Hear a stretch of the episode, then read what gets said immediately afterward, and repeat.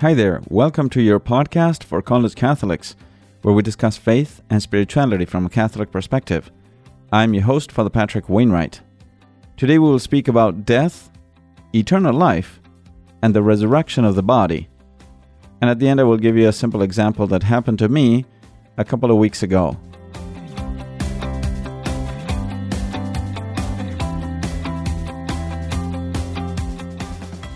The phrase memento mori has become a kind of fad lately. You might see it in t shirts, in tattoos, in decals, and there's even a hashtag, memento mori.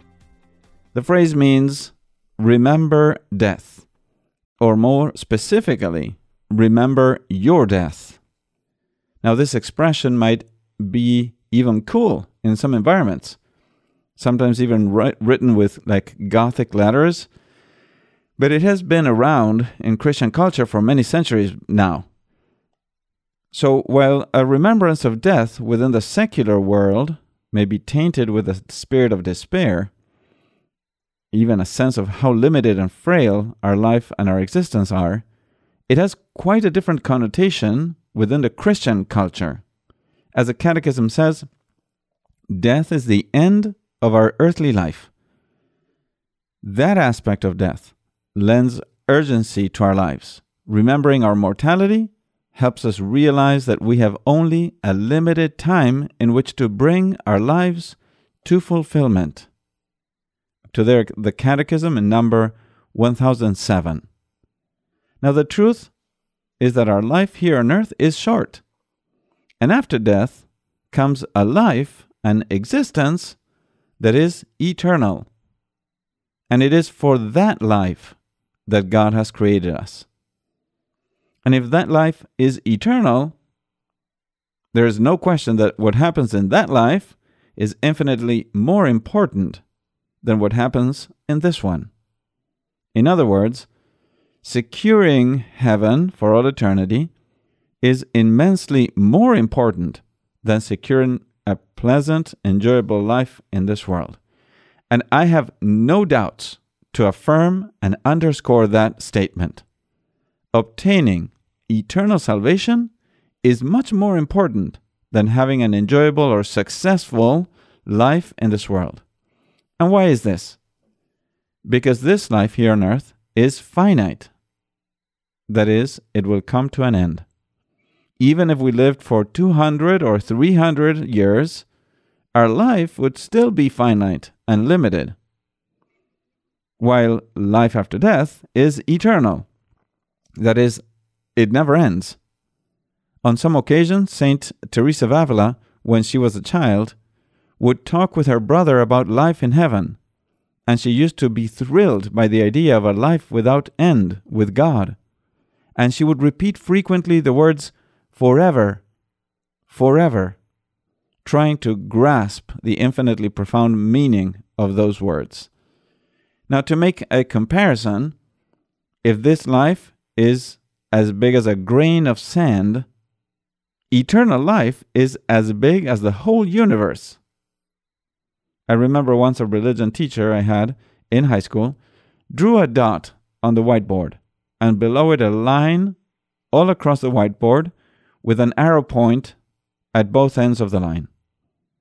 And he told us how if our life in this world is like the dot, Eternal life is as long as the line that was below it. So while suffering a lot in this world is tough, it will be much tougher to suffer forever. And while enjoying a good life on this earth seems important, it will be much more important not to miss out in enjoying life with God for all eternity. And that is what, what eternal life is about to be with God forever. If You want to enjoy the contemplation of God and the fullness of life forever. God, who is infinite goodness, God, who is infinite truth, infinite love, infinite beauty, infinite life, and infinite happiness. That is, in heaven we will be with God, who is everything that fulfills our being to an infinite degree. So in heaven, we will never tire of contemplating, loving, and glorifying God.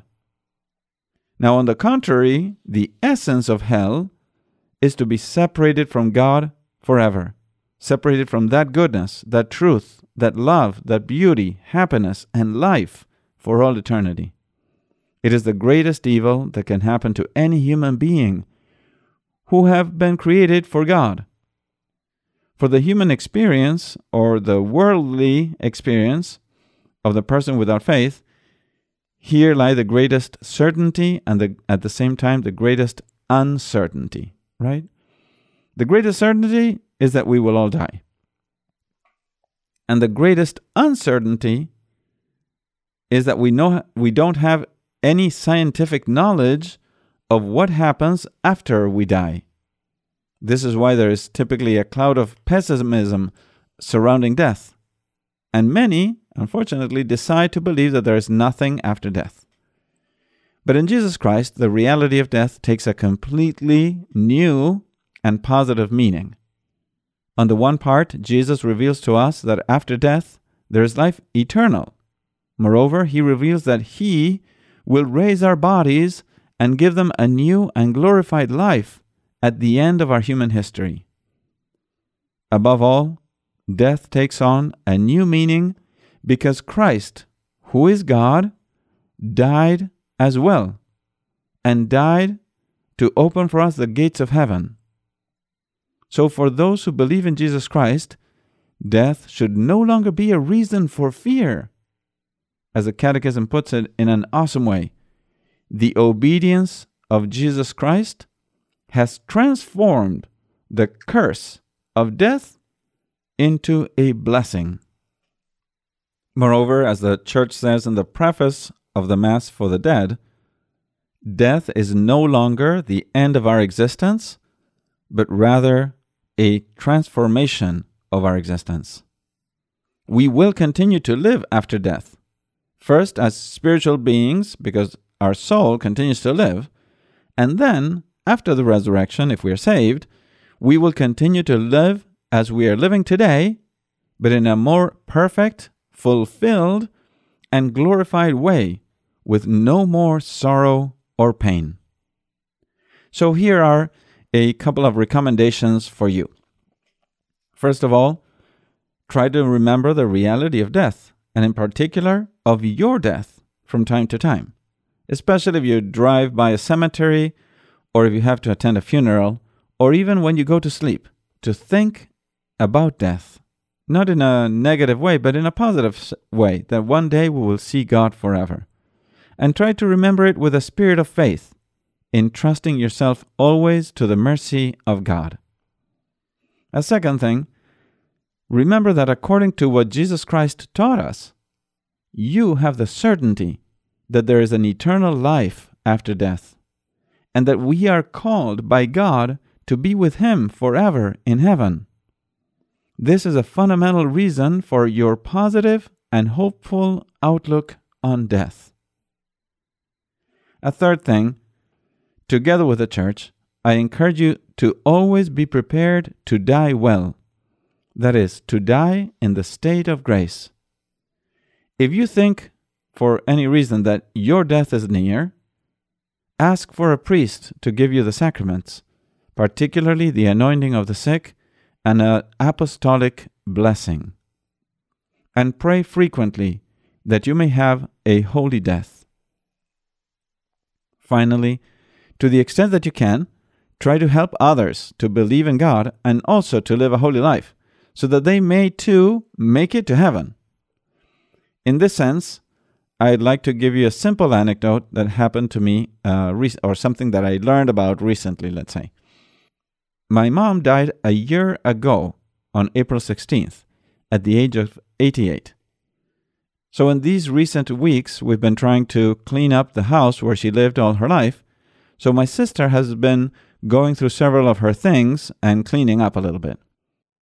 In one of the tables that were in her house, there was a statue of Saint Joseph in a sleeping position, which is a common style of statue for Saint Joseph because he received several revelations from God through dreams while he was sleeping. So, as my sister picked up the statue to clean it, and this happened about a week ago, she found a note below it, signed by my mom. The note said the following Saint Joseph, you can do possible those things that are impossible. I ask you that you help me and my children have a holy death in the grace of God, and that we may be able to see God. Thank you, Saint Joseph. So you should pray frequently to Saint Joseph as well, who is a patron of a holy death, that you and I may make it to heaven. And if you can, say also a prayer for my mom and for all your loved ones, and I will definitely also pray for them. So that is all for today. If you like this content and you'd like to encourage others to listen, please do leave a review on Apple Podcasts. And make sure you rate this podcast show in Spotify and in Apple as well. Thanks for listening. May God bless you, and we'll see you next time.